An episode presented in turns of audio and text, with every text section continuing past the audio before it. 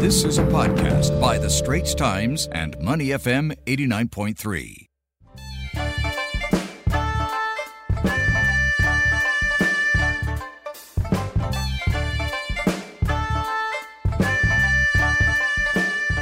Now it's time for us to venture inside Hong Kong with Claire Huang, the Straits Times correspondent there.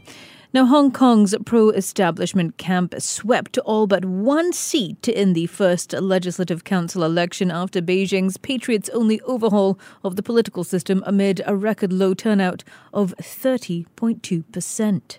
Yeah, while those traditional Beijing friendly parties have made big gains in that uh, race on Sunday, the election also produced new and rising forces with mainland Chinese links. Mm, now, Beijing has defended the new electoral model, a gesture which the city's leaders hailed as providing a strong rebuttal ahead of attacks by foreign powers over Sunday's poll. To give us the latest, we're joined now by Claire Huang, Straits Times correspondent. Claire, how are you?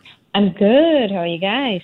Good to have you back with us, Claire. It's only been two weeks, but it feels like it's been longer. Lots to catch up on. Yes, that's right. A lot has happened in a couple of days this week, uh, over the weekend too.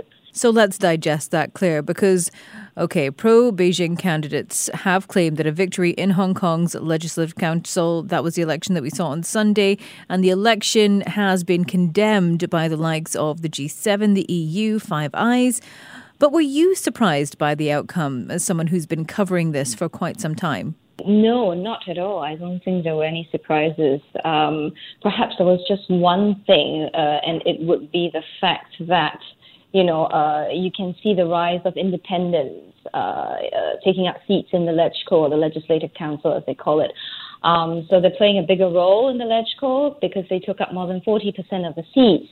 So, you know, there was a commentator who said that it's a threat for development of traditional parties. But uh, look, Rachel, um, I think the criticisms from the West were always expected because um, the electoral system overhaul in Hong Kong mid-year was already um, drawing a lot of flack for wiping out opposition mm. voices. In this election, you know, if you look at the number of candidates we've had 153 candidates, and about a dozen or so of them are so-called, or they claim and say they are, centrist moderates and things like that. So, you know, uh, the pan democratic parties, uh, the key ones, did not participate, and yeah, and because you know, um, even you know, the candidates who identify themselves as uh, not pro-establishment, you that's debatable because you've had people who call themselves centrists and they might have started out in the pan Pandem camp, but over the years they've leaned towards the pro Beijing side.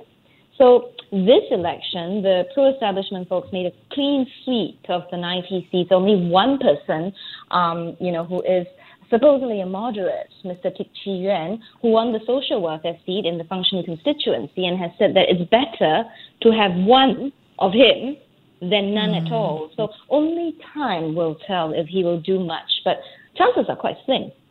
I think uh, you're absolutely right there, um, Claire. But this is the city's, of course, first LegCo elections following that uh, Beijing Patriots only overhaul, as you mentioned. Uh, and that has obviously resulted in this record low turnout. What are the key takeaways for you, and what can we learn from this? Because uh, there's that correlation, isn't there, between that low turnout and these new that's this overhaul.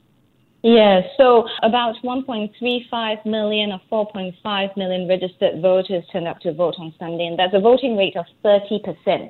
Now, this is a record low, both before and after the 1997 handover. During British rule in 1996, the voting rate was 35.8. Mm. That was the lowest pre, you know, during Hong Kong's uh, uh, colony era. And then after the handover, the lowest was about 45%. So um, not only that, okay, uh, but there were many invalid or blank votes, a record high according to calculations by local media. So all these, when you look at them um, in totality, points to weak support for the new LegCo, and that majority of people chose not to vote because they felt indifferent. And it was also a signal to the Hong Kong government and Beijing that they don't approve of the new LegCo. It also shows underlying tension in society remains. Um, but observers believe that government policies will now be passed um, smoothly without the opposition's filibustering and blocking of bills. So they expect the pro-establishment camp is saying that you know this is good because you know now Hong Kong can move on and advance, and they said that you know uh, electoral system overhaul has made it possible for more um, representation in Parliament, uh, and some have questioned you know, though, how having more mainland academics and enterprise representatives, obscure bodies in LegCo would reflect the concerns of the wider society. In fact, some observers believe this LegCo mirrors that of the National People's Congress and is likely to function you know, in similar ways. Um, but Chief Executive Carrie Lam has said that Hong Kong, with a functioning LegCo, is now back on the right track to improve the livelihoods of people and solve deep-seated issues. This podcast is available on our audio app. That's A W E D I O. Like us and rate us.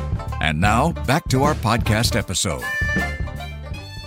We're speaking with Claire Huang, Straits Times correspondent in Hong Kong. Claire, let's just rewind a minute because within hours of the LegCo election closing, Beijing issued a white paper covering Hong Kong's political reforms. What do we know about that? There are a few key points uh, that were made in the paper that was issued by the China State Council Information Office, key of which is that under British rule before 1997 handover to mm-hmm. the Chinese, back to the Chinese, Hong Kong had no democracy as a colony um, because it could not choose its leader. It was appointed. Uh, but when China took back the territory, it paved the way for democracy with the one country, two systems principle. Mm-hmm. Um, and Chinese experts see this white paper and others issued previously as China setting out their interpretation of democracy, which, and they also made it quite um, clear that, you know, uh, the definition of democracy by the West should not be imposed on Hong Kong. And, you know, democracy itself should not be unilaterally defined by the West. And uh, as Mrs. Lam said earlier this week, democracy is not one size fits all, and that the West should not impose its version on Hong Kong because democracy should fit the realities of the city. Mm, so we've had some interesting developments in that sense uh, with this uh, white paper. Um, now, of course, a new security law after electing a loyalist council. They're eyeing this. I mean, what's next? How, how, much how much more stringent would this new loyalist uh, this new security law be? Well, um, this uh, new security law is under it's called Article 23 because under Article 23 of the Basic Law, um, the city is required uh, to pass its own security law that would be more detailed and expensive than uh, that initiated by Beijing. So, for instance, Article 23 bans foreign political organizations or bodies from conducting political activities. it becomes more specific, basically, mm. in the language, uh, in terms of treason, sedition, theft of state secrets. So it's more detailed in that sense, which is why some people have said that Article 23, um, when passed, is actually more, uh, it's harsher than what we already have here. So um, Mrs. Lam mentioned after the election results were out that the new LegCo should present new proposals on this uh, Article 23 by June on how to enact uh, this uh, security legislation. Now, Claire, very quickly before we let you go, as we come to the end of the year, the festive season, can you give us an update on the COVID 19 situation there? We are awaiting news on when the borders with the mainland will reopen. There's something that might be tricky as the number of Omicron cases in uh, Hong mm-hmm. Kong and in the mainland rises. So um, Hong Kong, on its part, has moved uh, in uh, the last couple of days, actually, the past week, to tighten various loopholes. For instance, unvaccinated government employees will soon have to do more regular testing, uh, like three days every uh, every three days instead of every week. And then authorities here have also bumped up countries like uh, the U.S., the U.K. that are facing, you know, a surge in cases to, into the high risk category with enhanced surveillance. So residents coming from these places, high risk areas with enhanced surveillance, um, will have to do four days in Penny's Bay quarantine facility and then transfer to quarantine hotels thereafter. Okay. So the government also announced that fireworks for Chinese New Year next year will be cancelled. That's the third year this has been shelved. That did not please people. I'm sure, but with fireworks CNY coming up in February, any any thoughts that that might be eased ahead or? I think it's going to be a bit hard because mm-hmm. you know uh, the authorities here are just gearing up uh, for reopening with the mainland, which is a priority, right? Mm. Um, so uh, I don't think every step that they have made in the past two weeks have been towards this end. I do not think they will risk having uh, any uh, outbreaks or any chances of having any outbreaks. Okay, Claire. Well, thank you for those updates, Claire Huang. Hong Kong correspondent for the Straits Times. Stay safe, stay healthy, and happy festive season, Claire. You too. Merry Christmas, guys.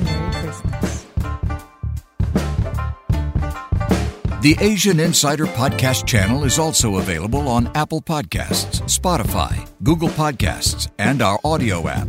That's A W E D I O. Like us and rate us.